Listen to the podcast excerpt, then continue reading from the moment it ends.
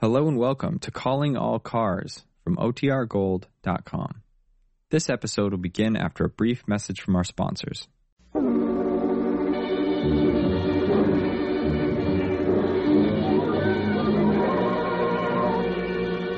Calling all cars, a presentation of the Rio Grande Oil Company. San Diego police calling all cars, attention all cars, broadcast 56. A holdup and a murder. Suspect driving a Pontiac coupe, license 1454022. 1454022. Last seen in the vicinity of 4th and B Street. Stand by for further information. That's all.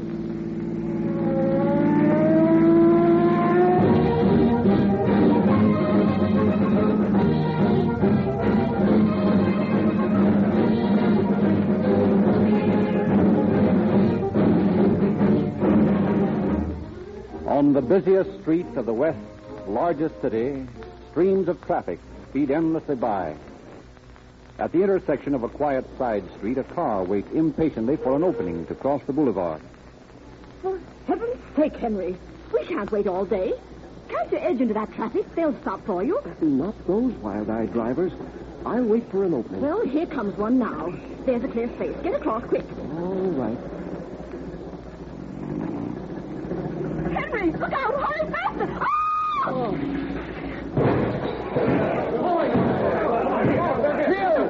Come on, hold that car.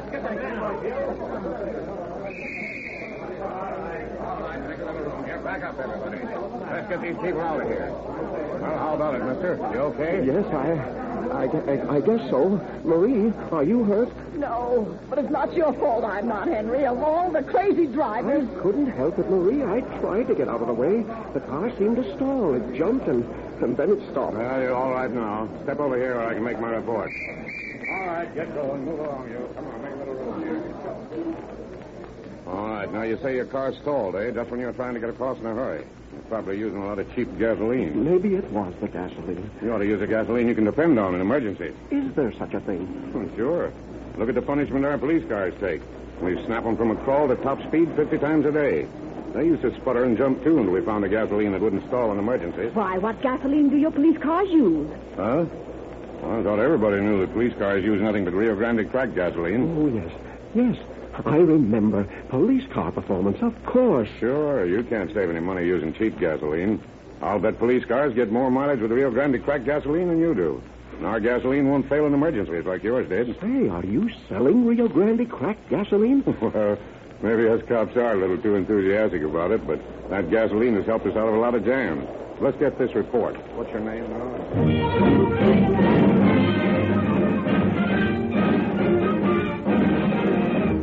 Tonight we are honored to have in our studio as our guest Chief George Sears of the San Diego Police Department, who has a message for you.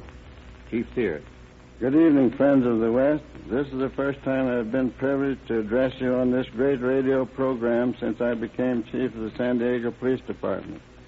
Some time ago, our department was honored by calling all cars when the Agua Caliente money car holdup was dramatized. Tonight, I am happy to bring you another spectacular case from the files of our department. The moving picture murder, a cold-blooded killing, which we relentlessly investigated until we had the satisfaction of seeing complete justice done. It took five years to get the second member of the murder duet, but never during those five years did our vigilance lag nor our determination weaken. And in the end, we got our man. How we got him, you are about to hear. On with the show.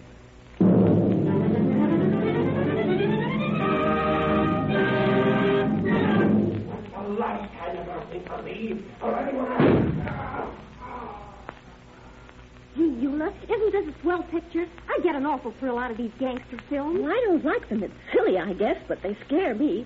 Tickets? First aisle to the right, please. I never did like guns. Oh, I don't mind them.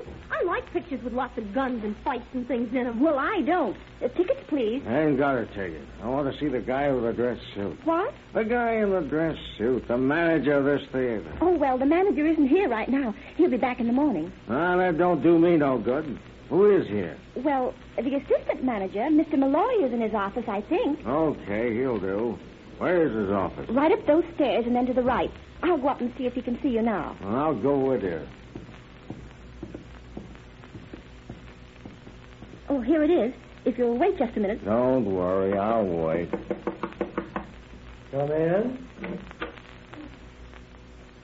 Mr. Malloy, there's a man outside, and he says he wants to see the manager. Well, what does he want? Well, he didn't say, Mr. Malloy, but I don't like the way he's acting. It sounds as if he were drunk or something. Well, send him in, Miss Snyder. I'll soon find out what his trouble is. Yes, sir. Well, maybe Willis and I'd better leave while you talk to this bird. Yeah, Joe. Henry and I'll take a stroll around the block. No, no, no. Stay here. I don't know what this fellow wants, but it'll probably only take a minute or so to find out. This is Mr. Malloy. Uh, come in. Thank you, Miss Snyder. You may go. Yes, sir. Well, what can I do for you? Stick up but... your hands. I mean this. and I don't want any monkey business. Stick 'em up. Look here. This isn't going to do you any good. All I have to do Stick is. up your hands and shut up. Open that safe over there. I'm sorry, but I can't. Open that safe. I don't know the new combination. It was changed yesterday. Don't hand me that. You got the combination. Well, all. Nation. Well, all. Nation. Well, all. Nation. Well, all. Nation. Well, all. Nation. Well, all. Nation. Well, all right. Keep your hands away from that pocket. Oh!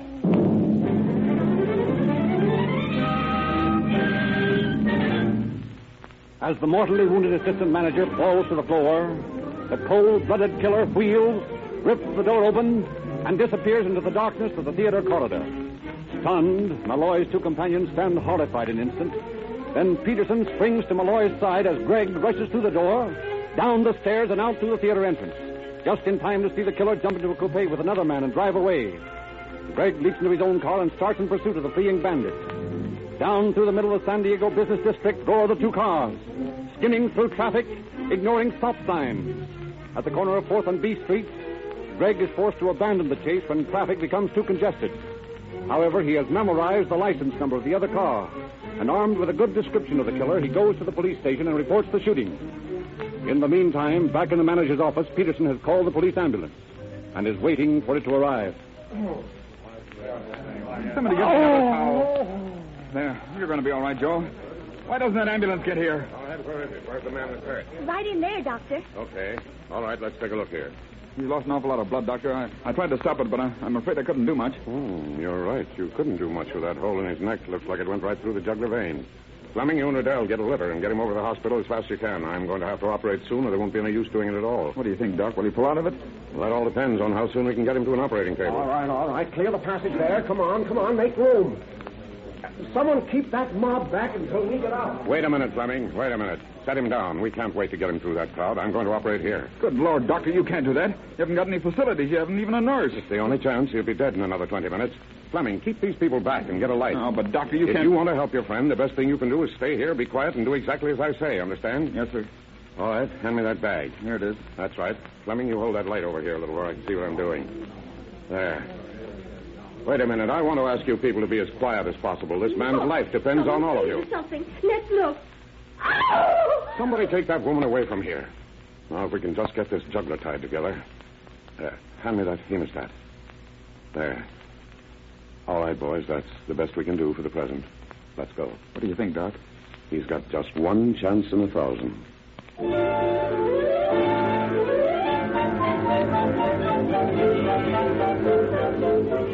But despite the efforts of Dr. Bruce, Malloy dies as the ambulance roars through the streets of San Diego towards the hospital.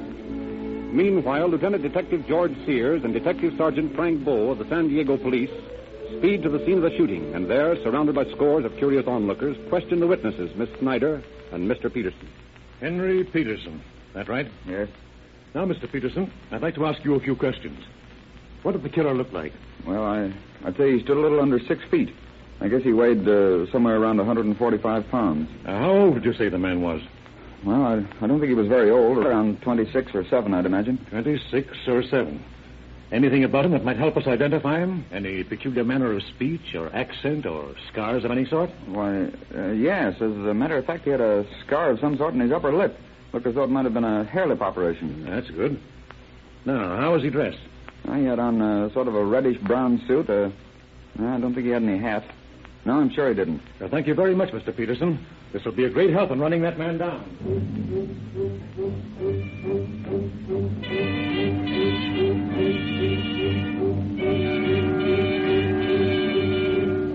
The two detectives return to headquarters and turn in their information. Within ten minutes, the call is being flashed to every available officer on the force. Stopper police guards are placed in all main arteries leading from the city and warned to look for the Pontiac Coupe license number 1454022. With mechanical precision, the police organize a dragnet that completely covers the city. At the corner of 5th and University Avenues, motorcycle officers Comstock and Remington stop to call in to Central Station. Remington, corner of 5th and University. What? Yeah? Yeah, at the Fox California Theater, yeah? Shot, eh? Yeah, wait a minute. Hey, take this license number, Archie, will you? Yeah. One four five four oh two two. You got it? Okay. I'll write it down over here under the street lamp. One four five four oh two two. Right. All right, we'll watch for it. What's the dope, Tom? A fellow shot in an attempted holdup. Died on the way to the hospital. Well, we might as well do a little cruising around. You can't tell when we might. Look at this bird coming down University. Boy, he's really traveling. See if you can get a good look at his place as he comes up. Yeah, I can see him now. One, four, five, four. Say, Archie, that's the bird we're looking for. Well, of all the lucky. Come on, Tom, let's go.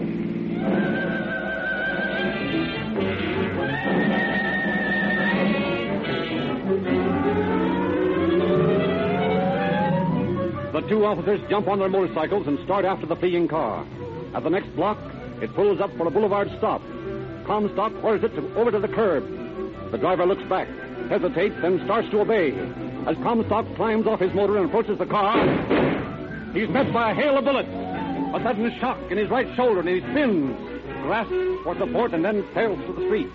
His partner, Remington, opens fire as the driver of the bandit car hastily throws it in gear and careens off down the street, leaving a trail of whining bullets directed at Remington, who, stopping only long enough to ascertain that Comstock is not badly hurt, leaps on his motorcycle and continues the chase. The night air of San Diego was suddenly split by the scream of guns and sirens, the powerful roar of motors, and the deadly crack of revolver shots. Homeward bound workers, groups of party bound revelers, homeless tramps stop in the street, transfixed with excited thrill, as the death car and its blazing pursuer scream by.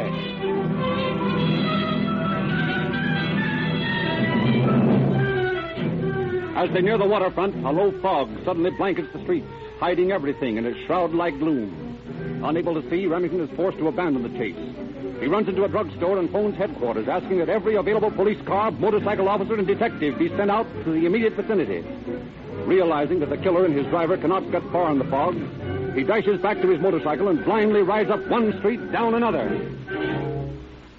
Suddenly, directly in front of him, a car looms up out of the fog. Jamming on his brakes, he climbs out and, gun in hand, approaches it. The car is empty. Remington makes a more thorough examination. It is the deserted murderer's car. In the back seat, he finds a blood-stained cap. His speeding bullets have not all been wasted.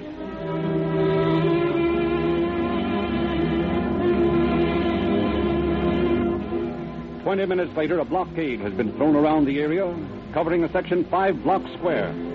Policemen hurry through apartment houses, private dwellings, every place that might possibly be used as a hiding place for the fugitives.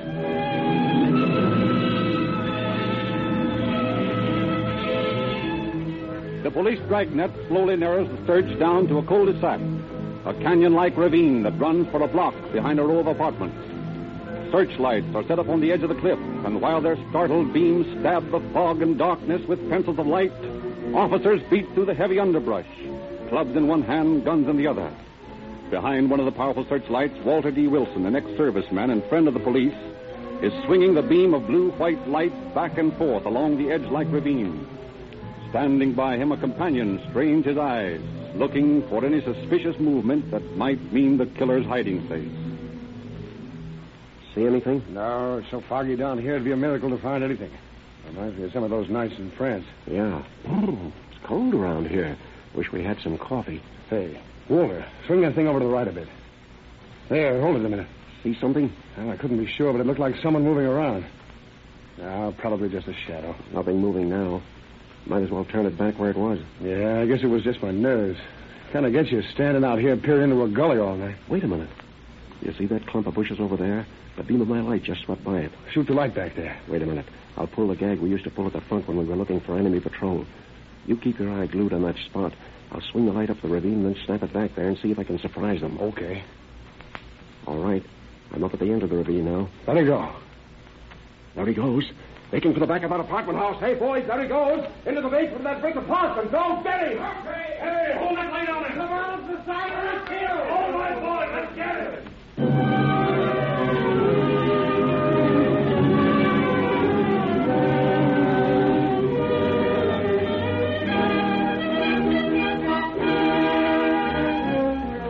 Two officers close in on the apartment building. The basement is pitch black. Anyone going in the door offers a perfect target for the desperate gunman. Finally, Detective Sergeant Hughes and Deputy Sheriff Blake decide that the only thing to do is to go in and take the chance. With complete disregard for personal safety, the two men check over their guns, take a last look around, and then start sneaking up on the silent entrance. Easy now. We got a pretty good chance of getting a crack at him before he has time to shoot. Right. If he sees us first. Oh, well. All set? Yeah. Let's go. So far, so good. See anything? Nothing.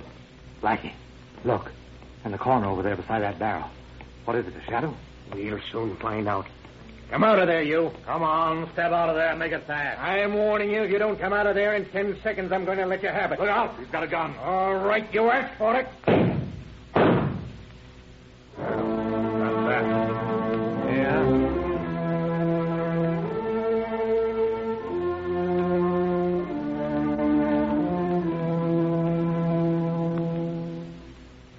Coroner Schuyler C. Kelly arrives at the scene a short time later and from papers found on the body identifies it as that of Otto Andrews Morrissey, who lives on 8th Street, San Pedro.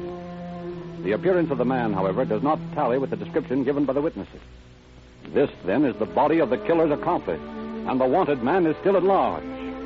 All through the rest of that night, the manhunt continues. But by morning, it is obvious that somehow, perhaps during the excitement of the shooting, the real killer has managed to slip through the blockade. Meanwhile, San Diego police have traced the license plates and find that they are registered to one Stan Kramer of San Pedro. Los Angeles police are notified, and within a short time, officers from the San Pedro division arrive at Kramer's address.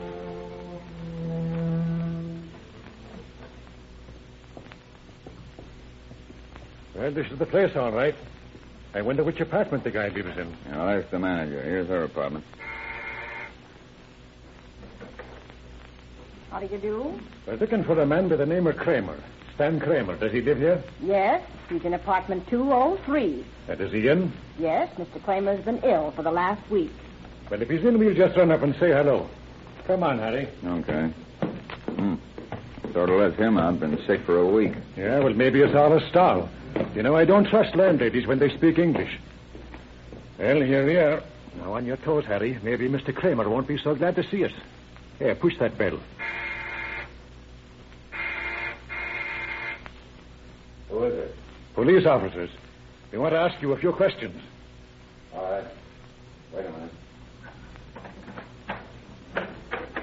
Now, what do you want? You know a fellow by the name of Morrissey? Otto Morrissey? Never heard of him. Never heard of him, huh? What kind of a car do you drive? I haven't got a car. I can't afford one. Oh, you haven't got a car, huh? No. And how does it happen that a Pontiac coupe registered to you shows up in a beef in San Diego? I don't know what you're talking about. I haven't been out of this apartment for over a week. You must have the wrong Kramer. Now, listen, there's no use you beating around the bush. If you want to save yourself a lot of grief, you better start talking. I don't know what this is all about. I've been right here in this apartment. All right, Kramer. We know all about that, and we also know all about you. Get some clothes on. We're taking you down to headquarters. Hey, you can't do that. I haven't done anything. Well, then come clean. Isn't it a fact that you do own a car? No. Don't lie to us. You own a Pontiac Coupe, license number 1454022. All right, all right. What do I do? What's wrong with a guy owning a car? Well, there's nothing wrong with the guy owning a car, Kramer. The only thing wrong is when the car is used for a hold-up and someone gets bumped off. You're under arrest on suspicion of murder. Oh, wait a minute. I didn't have anything to do with any hold-up. I, I thought you guys had a bootlegging rap on me. That's why I didn't want to let you in on the fact that I owned a car. All right, then. Tell us all about that car and make it fast and through.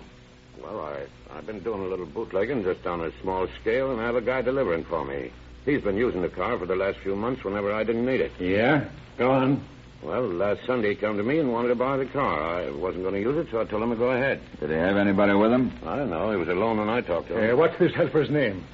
Hey, listen, if I tell you guys all this, is anybody going to know who spilled it? I don't want to get a slug in my back. Well, if you mean Morrissey, he won't bother you any because he was killed in San Diego trying to get away from the police.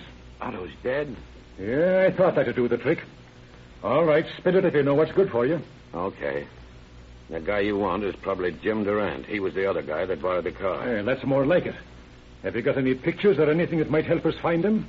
I think there's an old passport around here. He used to be a sailor before he got into this racket. Well, suppose you take a look around and see if you can find it. And don't try to pull anything fast on me because I got this coat on you all the time. Okay, okay. That ain't necessary. Well, I'm the best judge of that. I think his stuff's over in that suitcase in the corner. Yeah. Here's all his junk. Let's see. Yeah, here it is. There's some letters and some other stuff here, too. Well, that's swell. It looks like Mr. Durant's days are numbered.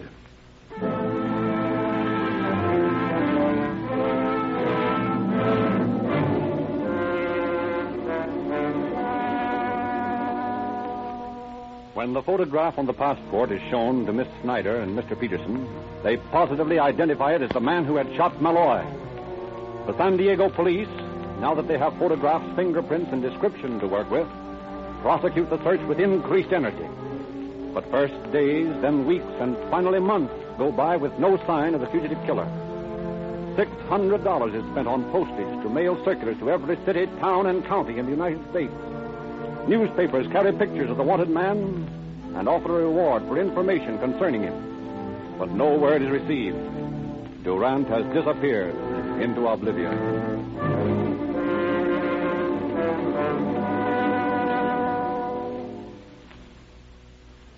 Five years pass. It is March 1st, 1933. A little clothier's shop in a small town in Utah has just opened its doors, and the proprietor is sweeping the sidewalk out front when a customer approaches. Morning, Dad. What you got in the way of suits in this shop, huh? Something snappy. I got just the latest thing from New York, the most beautiful suit you ever saw. Well, let's go and take a look at them. As good as you say, I might buy one. Yes, sir. Come right there. All right, Dad. Let's see some of the snappy New York scenery, you know. Here, here I got the piece good stock sells anywhere else for fifty dollars. I'll let you have it for thirty. Oh, nuts. Saw the same thing down the street for twenty-five. Oh, I guess I don't want any of your Wait, stuff. wait, wait a minute, Mister Waitmans. I, I show you something that you like and cheap. Oh, you couldn't beat it. Here, genuine homespun. These are good. The best you could find for the money. How much? Well, for you, I make it twenty dollars, and at that price, I'm losing money on it. But I give it to you if you want it. Well, I'll think it over for a day or so, and if I decide yes, well, so. Listen, I'm telling you, you couldn't All lose it. right, all right. I said I'd think it over. Hey, uh, how much are ties over there? Those ties? Yeah. Hmm, Only 50 cents and the best in the country. Yeah? Uh, bring them over here. Let me see them. All right, right away I get them for you. Yes, uh, while you're over there, you might uh, get me some handkerchiefs, too. Uh, colored ones, you know. Oh, you bet. Here, I got some handkerchiefs. Uh, you're going to like these. They're blue. It would look good on you. Yeah, not bad. Well, uh, I'll let you know about them when I decide on the suit. But, but, but, but you ain't going to buy nothing this morning? No, I'll see you tomorrow. So long. No, goodbye. Emil, you mess everything up and then don't buy anything. So what? I got to straighten up this stock once all over again. Yeah, what's this? There ain't no gloves in this drawer. But I put some there myself this morning. But they ain't here now. Maybe I'm getting absent-minded. But I was positive I put some in that drawer this morning.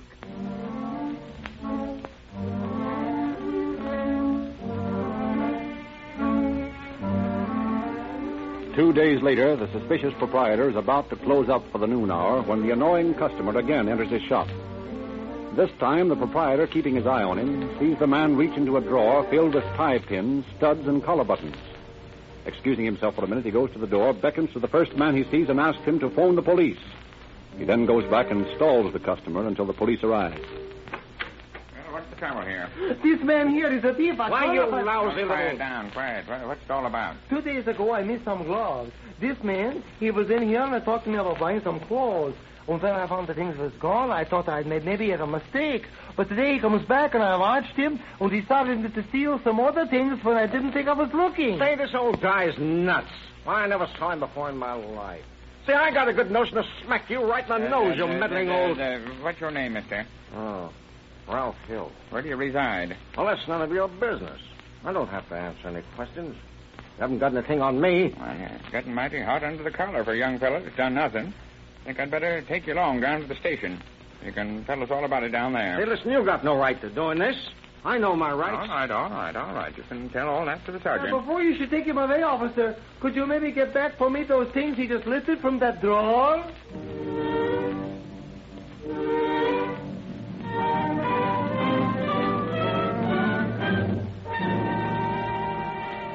At the police station, the irate shoplifter is about to be booked for theft when an alert sheriff notices something familiar about his face and looks through the bulletins of wanted men. Suddenly, he stops before one marked B8078, wanted for murder, James Durant. The end of the long chase is at last reached. The Utah police notify San Diego, and Chief of Detectives Kelly of San Diego Police Department, accompanied by District Attorney Whelan, go to Utah, secure extradition papers, and bring Durant back. In the San Diego jail, the detectives question Durant. Well, Durant, it's been a long chase. You've made a lot of people plenty sore at you. Well, if it hadn't been for that mug in the clothing store, you guys never would have found me. Oh, I think we would. You fellows can stay away just so long, and then you're bound to make a slip. Yours was in taking up the shoplifting racket. Well, I never would have been in this mess if that guy at the theater hadn't made a pass for his gun. He didn't have any gun. That was another of those mistakes I've been telling you about. All he was trying to do was to get the new combination of the safe out of his vest pocket. On the level? Sure, he didn't have a gun. You were just a little too nervous. Gee, if I'd only known that, I wouldn't be here. I'd have gotten the dough, and all you guys would have on me is a robbery. Boy, was I dumb.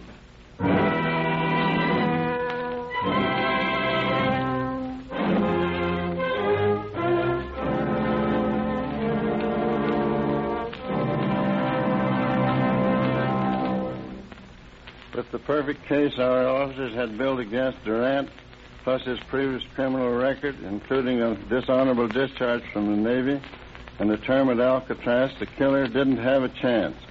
He threw himself upon the mercy of the court and pleaded guilty to murder on March 10, 1933. District Attorney Whelan asked a supreme penalty, but on March 14th, the court sentenced Durant to Fol- Folsom Penitentiary for life. Thank you, Chief Sears. Ladies and gentlemen, the last word in the scientific manufacture of gasoline is the Sinclair cracking process, which is used by the Rio Grande Oil Company, a Sinclair company, to create Rio Grande cracked gasoline especially for motoring conditions in California and Arizona. This cracking process makes a livelier gasoline. It fires at the flash of the spark, winning for Rio Grande Cracked the title of fastest starting gasoline. Because cracking breaks up the atoms of energy, you get a steady, more powerful push on the pistons with Rio Grande Cracked. Whereas with uncracked gasolines, you get a sharp pound that causes vibration and knocking. You can get greater speed from Rio Grande Crack. And that's why this gasoline is preferred by so many police departments of California and Arizona cities. Wherever it is sold, Rio Grande Cracked gasoline powers more police cars, ambulances, fire engines, and other emergency equipment than any other brand.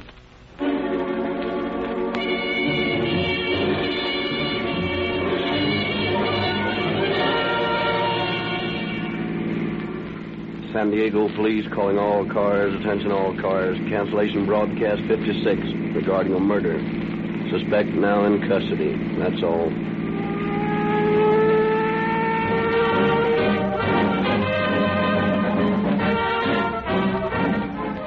Calling All Cars is written and produced by William N. Robson. This is your narrator, Frederick Lindsley, saying good night for the Rio Grande Oil Company.